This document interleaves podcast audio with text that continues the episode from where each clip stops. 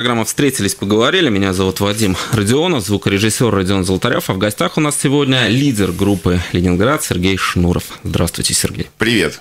Вот в начале нашей программы в ролике Алексей Венедиктов, главный редактор «Эхо Москвы», говорит о том, что самое страшное – это начать бояться. Вот для артистов сегодня это насколько актуально? Потому что со многими мы в эфире встречаемся, и многие, в общем, боятся высказывать то, что они думают. И некоторые даже, честно, об этом говорят. Вот как вы считаете, вот этот страх, вот у вас, например, он присутствует? Ну, вы знаете, вообще ничего не боятся. Это, пожалуй, только дураки. Да. Вот таких совсем бесстрашные люди, они живут, ну, не знаю, день. Поэтому человеку свойственно бояться. Это в природе человека. И не бояться вообще ничего, но это как-то глупо. А время, то время, в котором мы сегодня живем, оно как-то усиливает эти страхи? Страхи высказаться? Ой, да перестаньте. Время всегда, все время одинаковое. Всегда человеческая природа, она не меняется уже, не знаю, уж много тысяч лет. Да. И говорить о том, что сейчас наступили какие-то иные времена, это все как было, так и есть. Да. Ничего нового под луной, да. Ну, вот, те же самые страсти, те же самые сомнения, те же самые взлеты и падения, те же самые предательства. Все то же самое. Ну вот последствия вот сказанного слова, они, на ваш взгляд, сегодня не более ощутимые, чем, например, скажем, там, лет 10, 15, 20 назад? Ну, если мы, допустим, сравним... Посмотрите, нет. Тут есть... Два фактора. Да? То, что сейчас можно говорить все, что угодно, да? Это может вызывать как негативную, так и позитивную волну. Только она очень короткая. Да? Вот что кто сказал вчера, уже совершенно никто не знает и не помнит. Память короткая. Говорите все, что угодно. Это не имеет никакого значения. Придание большого значения с вот этим высказыванием, там, мнением – это глупость. Вы в своих песнях, например, когда высказываете какую-то мысль, то есть вы тоже понимаете, что это краткосрочная история, что это то, что быстро забудут? Вот для конечно. Вас... Так я занимаюсь массовой культурой, простите меня. Кто, не знаю... Был замечательный в Санкт-Петербурге на 14-й год приходился пиковой популярности такой исполнитель комический. Он был круче Вертинского, Савояров, да? Кто его помнит? Кто? Я вот сейчас припомнил на этой радиостанции, и все. Массовая культура живет недолго. Кто сейчас слушает Sex Pistols? Да, еще совсем недавно. Довольно мощное высказывание. Вы слышали? Ну, молодежь вообще вот как? Я слышал. Нет, ну молодежь вот сейчас вообще знает, что это такое? Да нет, да им плевать на это. Но Sex Pistols все-таки вписали себя, ну, может, это несколько пафосно звучит, в историю мировой музыки, панк-музыки, Rolling Stones, Beatles. Перестаньте, Пройдет 20 лет, эти имена, не будет ничего говорить. Но пройдет 20 лет. А сегодня мы говорим о том, что некоторых музыкантов забывают через год, через два. То есть... Ну, вот да, окей. Вы вот представьте просто, сколько во времена Beatles было групп. Да? Ну, помнят Beatles, да, вот и сейчас Rolling чуть-чуть. Stones. Да, и Rolling Stones. А сколько их было? Kings, там, черти что, да, миллиард. Это нормально.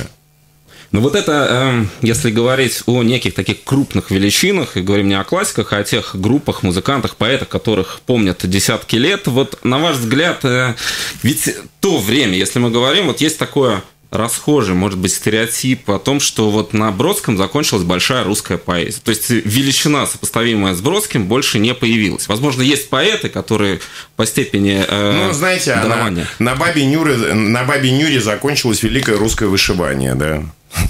Ну и что? Но это, на ваш взгляд, как влияет на культуру в целом? То есть вот роль никак. Личности в истории? Никак. Ну, смотрите, была фаза, когда поэт в России больше, чем поэт, да, сказал Евтушенко, да, и все, ну, это действительно было так, а сейчас не так. Вот и все. Но сейчас ведь общество тоже ищет смысл. Оно ищет смыслы в музыке, в текстах. Сейчас, например, поэты снова начинают собирать не стадионы, но залы, и мы можем там ту же Веру Полоскову упомянуть в этом контексте. Да, ну смотрите, вообще искать смыслы в поэзии – это довольно глупое занятие, да? А что нужно искать в поэзии, как вы считаете? И нужно ли что-то искать в поэзии? Поэзия вообще, в принципе, да, как вот само как художественное высказывание должно приносить некое эстетическое равновесие, да, когда весь ужас и трагедия мира компенсируется красотой стихосложения, да? Все. Вот весь смысл поэзии. Но красота, она имеет потенциал для того, чтобы спасти мир? Красота? Да, ну вот я сейчас несколько переформулировал известную фразу. Смотрите, нет, красота, конечно же, уничтожит мир, да. Потому что у каждого свое представление о красоте. Да? И красота, собственно говоря, это то поле конфликтов, где вообще все будут друг другу доказывать, что красиво, а что некрасиво. А как в этой истории, на ваш взгляд, найти баланс? То есть, получается, что стремление к красоте, стремление к высокой культуре, стремление к искусству, то есть, может погубить человека. То есть, в этом смысле я так вас понимаю. Нет, нет, не стремление, а конфликт как раз. Да? Кто-то понимает под высоким одно, а кто-то другое. Кто-то под искусством, так сказать, большим творчеством, там, не знаю, нравственностью понимает одно, а кто-то другое. Посмотрите на исламский мир, да? Вот и на конфликты, которые там происходят. Одни видят мир так, другие так. Да? Все про красоту. Да? И эта красота приводит, собственно говоря, к вот таким последствиям, которые мы видим. Вот я недавно общался Спор о красоте, да. Да, недавно общался с Александром Адабашьяном, и он высказывал мнение, что искусство на самом деле ничему, по большому счету, человека не учит, потому что как были войны, так... Войны и остались. Вот так, а где это... написано, что искусство должно чему-то учить? Ну, мы, может быть, на уровне стереотипов закладываем некий такой потенциал. Нет. Что это мы абсолютно... хотим, чтобы Нет, это абсолютно советское наследие, да, это представление о том, что искусство где-то сродни пропаганды, да, и что текст, написанный на красной тряпке, может изменить жизнь. Да, вот ты пишешь, что мир труд май, да. И в феврале это смотрится ну смешно, потому что да, сейчас февраль. Ты пьяный, с бутылкой портвейна лежишь под забором, и ни миру, ни труда, ни мая, да.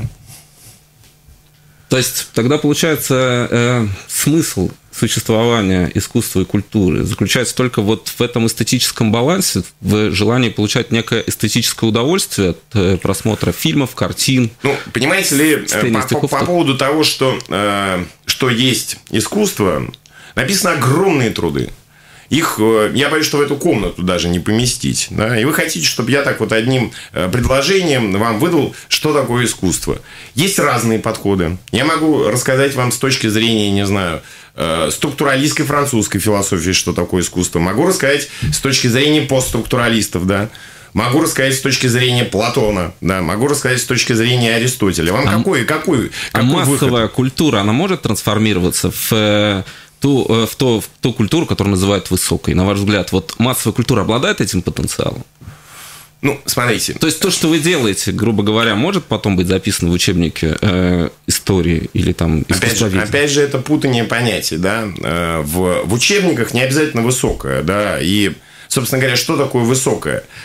Мир стремится к, как ни странно, да, все эти высказывания и, так сказать, массовая культура и использование художественных приемов XIX века, высокой культуры в массовой культуре, то, что называется постмодерн, это говорит нам о том, что происходит процесс необратимой демократизации, да? Что люди пользуются теми приемами, которыми раньше пользовалось только дворянство, да? И сейчас у них есть некие образования, простите меня. Еще в 19 веке большинство из нас не могло писать. Ну, то, что сейчас в Африке. И читать. И все эти процессы, они на самом деле, то, что вы видите как некие отрицательные, я вижу в этом сугубо положительное. Ну, на ваш взгляд, вот вопрос некой иерархии, опять же, если мы говорим о том, что сейчас все доступно, то доступны те вещи, которые раньше были доступны только дворянству, и сейчас, например, высшее образование могут получить те люди, которые раньше его не могли получить и так далее. Я вот читал такие работы, которые показывают, что, в принципе, вот не идут... Так более того, вы понимаете, да. Вы высшее образование сейчас можете получить, не выходя из дома, посредством интернета. Вот, но Господи, это не значит, что люди стали умнее, или наоборот, или это хорошая история, что вот... Нет, это история про возможности, да? Люди остались такие же, а возможности вот стали побольше, да, действительно. А когда возможности, например, превышают потребности, вот это не является проблемой, как вы считаете? Ну, то есть, любой человек, наверное, хочет получить высшее образование, но, наверное, не любой человек... Нет. Любой человек хочет получить высшее образование, но каждый человек не хочет учиться. Да? Вот и все, вот весь конфликт. Все хотят высшее образование, но никто не хочет учиться. То есть, достаточно купить корочку там. Нет, да, нет, приобрести этот статус, написать. Нет, все хотят высокой культуры, но никто не хочет читать Гёте, да? Если говорить о группе «Ленинград», 20 лет вам исполнилось, вот... Ну, не знаю, тут, наверное, конечно, говорить о выводах неправильно, и тем более об итогах. Но, тем не менее, 20 лет этот период, как вы менялись за эти годы? И менялись ли вообще? Как группа и как человек? В методологии производства художественных высказываний вообще не поменялись. Методология прежняя, да. Как человек, конечно, я менялся. Ну, как вот 20-летний любой парень отличается от 40-летнего. Ну, говорят, даже ни одного атома не остается в человеке. Да, ну, поэтому... Все меняется. Да, если кто-то в течение 20 лет вообще не поменялся, значит, он умер. Я еще жив. Владимир Бегунов, кстати, гитарист группы «Чайф», он говорил о том, что он как раз прошел вот этот путь от, ну, условно, революционера до такого, как говорит, я теперь дед, и, соответственно, у меня совсем другие взгляды на жизнь. И так он... формулировал, например, свое отношение с современной российской властью. Вот этот вопрос для вас актуален, отношение с современной российской властью. Оппозиция, Навальный и так далее, и тому подобное. То есть, насколько это вообще все вам интересно? Я, конечно же, наблюдаю, да. Ну, мне интересно, это процессы. Они сейчас шумные, бурные. Еще совсем недавно это было как бы маргинально. Теперь это вообще мейнстрим и повестка общая. За этим нужно наблюдать, да, я смотрю. А вот... Ваша коллега по группе Алиса Вокс, написавшая песню «Малыш», она тоже сейчас, кстати, находится в Риге. Вот как вы относитесь к таким произведениям, ну, не знаю, песенного творчества, скажем так? То есть, вы видите в этом некий социальный заказ или нет, или политический заказ? Я не знаю, какой. Я вижу в этом очень слабое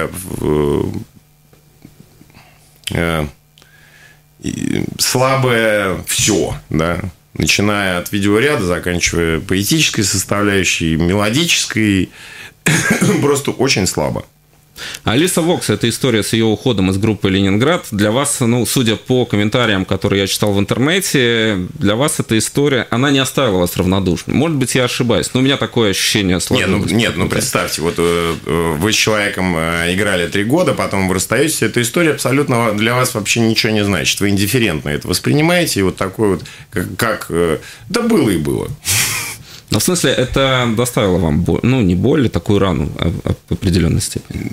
Нет, ну перестаньте, я что, я похож на ранимого, что ли? Нет, я... Но внешность, кстати, обманчивая часто бывает. Сделал абсолютно определенные выводы. Мне, в принципе, с этим человеком все ясно, да, мне понятно, что от него ждать. А это когда тебе понятно, тогда вообще очень все... Ну, какие раны, если тебе все понятно? Если тебе... что-то теребит, что-то мучает, если ты думаешь, что, а может быть, нет. Вот эти все моменты сомнений у меня не присутствуют. То есть, вы человек, который не склонен к рефлексии, в принципе? Почему? Нет, я, наоборот, склонен к рефлексии, я рефлексирую, и когда я понимаю, как это устроено, и что ожидать, а что не ожидать, я говорю, все, ну, ясно. Мне часто вот ясно. В людях разочаровываетесь? Вы знаете, я стараюсь не очаровываться. Вот я человек, не очарованный людьми. Единственное, что я испытываю, конечно же, и, как ни странно это прозвучит, я человек великодушный, да, и людям всегда предоставляю какие-то шансы. Да. Но зачастую они ими не пользуются. А вот история с Владимиром Познером. Я смотрел ваше интервью, смотрел его еще тогда, когда оно вышло, и вчера специально его пересмотрел. Вот у меня было ощущение, что вы друг друга в этом эфире не поняли. Может быть, я ошибаюсь, я сейчас озвучиваю исключительно свою субъективную точку зрения на это. Вот как вы это почувствовали? Вот этот разговор, он какой у вас оставил осадок? Или впечатление? Мне было дико скучно. Мне было понятно, что есть какая-то определенная точка зрения уже сформированная по поводу меня, по поводу Ленинграда, по поводу всего, что я делаю. А я вообще вот разубеждать вот совершенно не люблю. Да? Вот если человек убежден в чем-то, да и бог ты с ним. Но вы закрылись в этом эфире. Мне было неинтересно, да. Тем более, ну, Познеру там за 80 лет. Ну, куда я лезу? Зачем мне ему что-то объяснять? Это, ну, ни к чему совершенно. А когда он вас пригласил, вы с каким чувством туда пошли? То есть, с каким ожиданием, может быть? Дело в том, что я был тогда сотрудником Первого канала, как раз те 3 месяца, на которые у меня был подписан контракт. И мне нужно было, мне нужно было туда сходить, вот. Поэтому я туда сходил, да.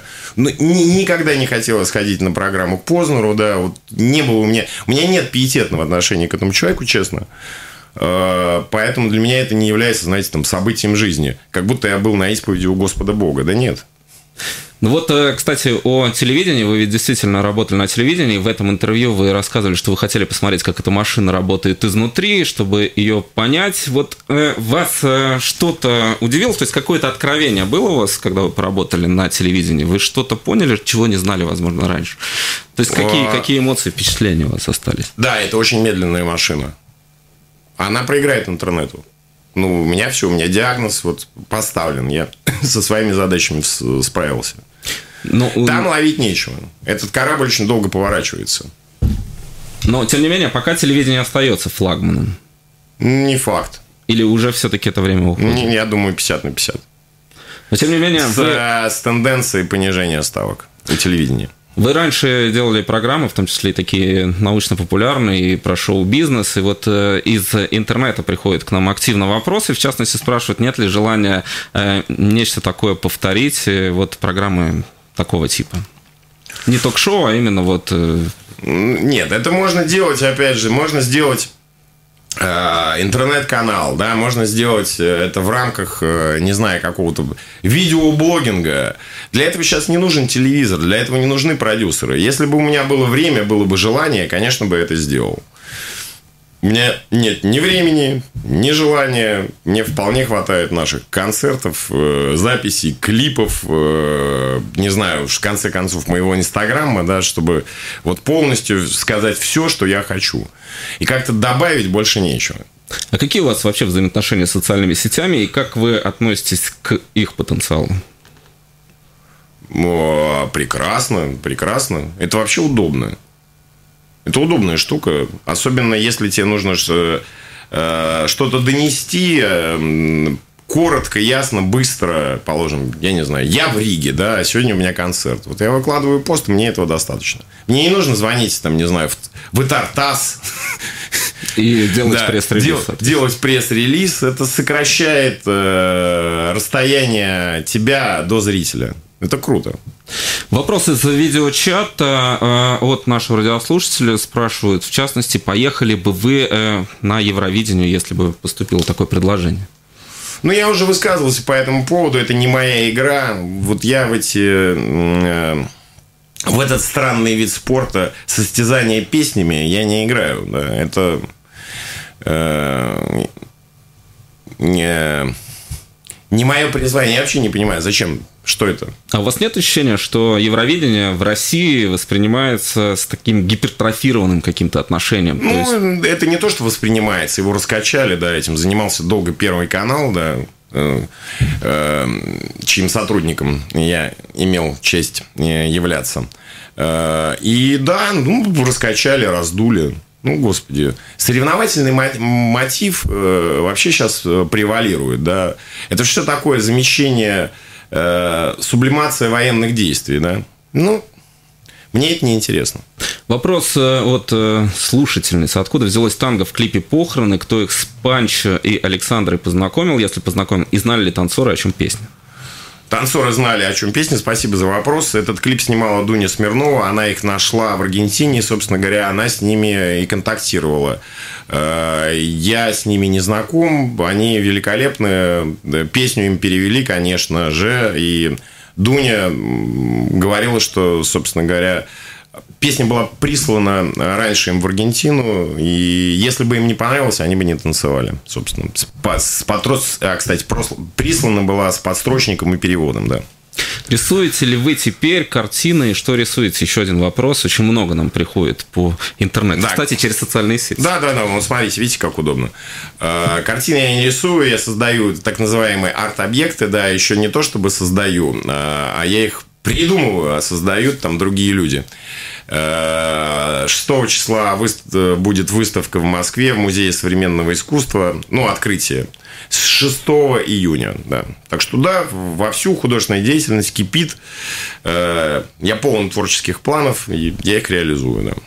Еще один вопрос. Вот радиослушательницы и про геев спроси, и про геев. Вот я просто дочитал сейчас эту цитату. Ну, здесь нет конкретного вопроса, но тем не менее... А что про них спрашивают? Видимо, ваше отношение к представителям нетрадиционной сексуальной ориентации. Слушайте, ну, вот понимаете, это как к черным дырам, да? Ты как к ним не относись? Вот плохо черные дыры, хорошо черные дыры. Блять, они есть, да? То есть, и с этим надо... Ну, с этим надо, да, ну, вот они есть, да, это реальность. И какой-то, совершенно понятно, что если мы будем, если будут люди выходить на улицы и кричать, что долой черные дыры от этого не исчезнут. Они как были, так и были. Черные дыры до сих пор не изучены, кстати, учеными. Они таят в себе очень много загадок. Ну, может, мы боимся того, чего не понимаем? Ну, сейчас я не знаю, вот если говорить в категориях страха или там... Или все-таки страха нет? Вы имеете в виду гомофобию? Ну, это... вот в частности, да. Ну, а чего бояться-то? Я вот не понимаю совершенно. Не, ну, я просто провел аналогию с черными дырами, которые до конца не изучены. Вы этот образ употребили, я, соответственно... Не, ну, и, слушайте, я могу сказать, что это, не знаю, там... Какой бы пример привести из так называемой физики? Не знаю. Окей. Элементарные частицы, да, вот что ты не делай, они будут, да. Все, ну, это, ну, геи есть. Это нужно просто признать, да, вот они есть.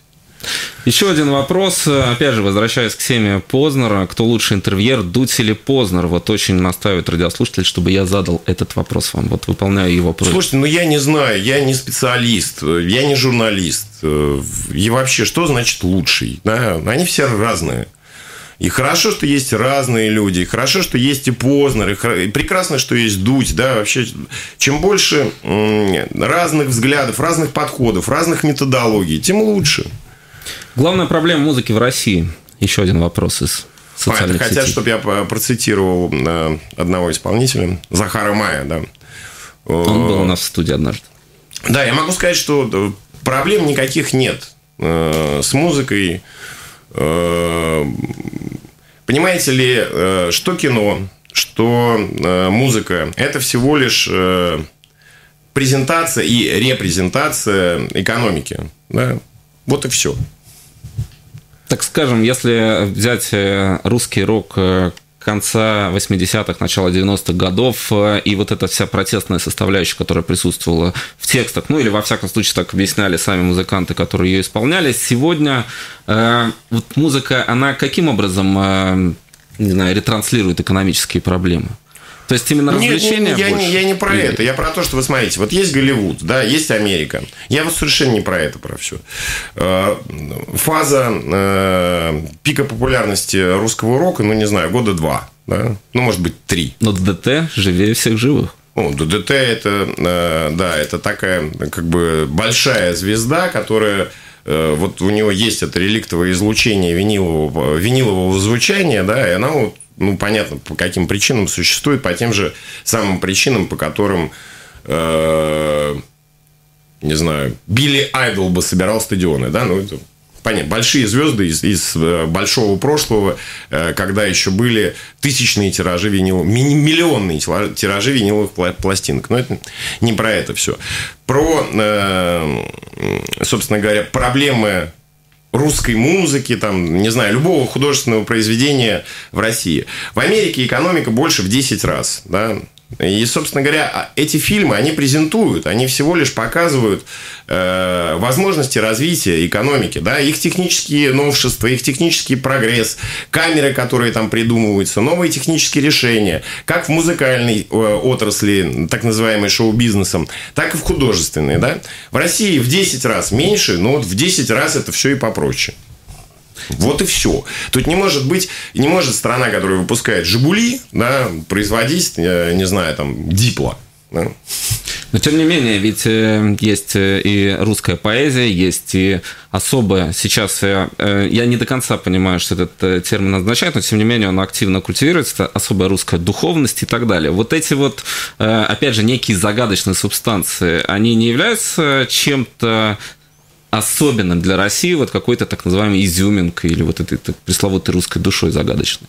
То есть то, что можно противопоставить вот этому потребительскому американскому рынку, ну, грубо говоря.